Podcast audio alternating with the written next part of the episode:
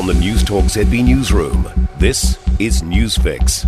In this update, a chemical spill at Victoria University has been isolated by fire crews. The intersection of Kelburn Parade, Fairlie Terrace, and Glasgow Street was closed temporarily as emergency services in hazmat suits worked at the scene. Fire crews were called over reports of strange smells and banging noises from one of the science labs at about 20 to 2. Fire crews are leaving the scene and the site's been returned to the university. There are no reports of injuries. David Seymour says he wants Te Tiriti Waitangi made clear for everyone.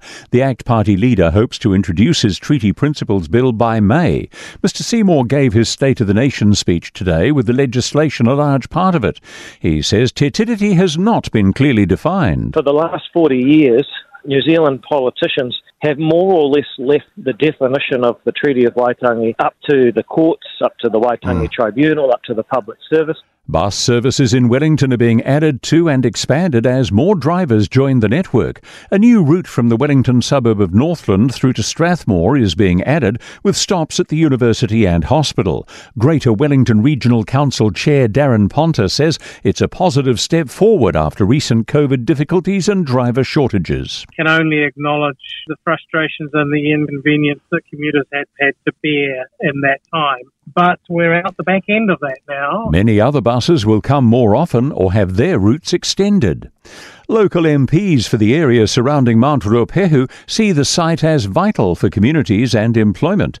Taupō MP Louise Upston, Rangitikei MP Suze Redmayne, and Conservation Minister Tama Potaka all spoke to stakeholders in a bid to understand the situation before further government action. Chateau Tongariro remains empty, and there's no plan in place for the ski season on one side of the mountain. Ms. Upston says they need someone to take over the chateau. It's a beautiful site really important part of the local infrastructure, but accept that there's a few challenges with that. That's news.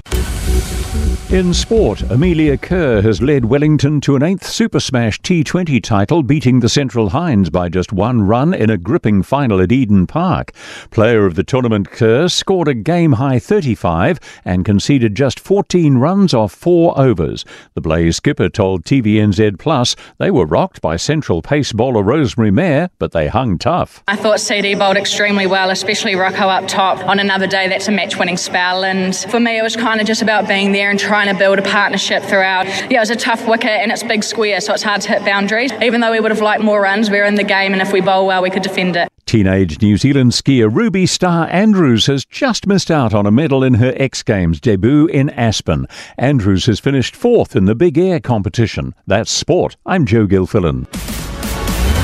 For more news, listen to News Talk ZB live on iHeartRadio. If you enjoyed this podcast, you will love our New Zealand Herald podcast, The Little Things, hosted by me, Francesca Rudkin, and my good friend Louise Airy. We focus on all the little things that you can do to make a positive impact on your life and to cut through the confusion from the health and wellness industry. Join us every Saturday to hear from the experts for all the tips and advice you need. Just search The Little Things on iHeartRadio or wherever you get your podcasts.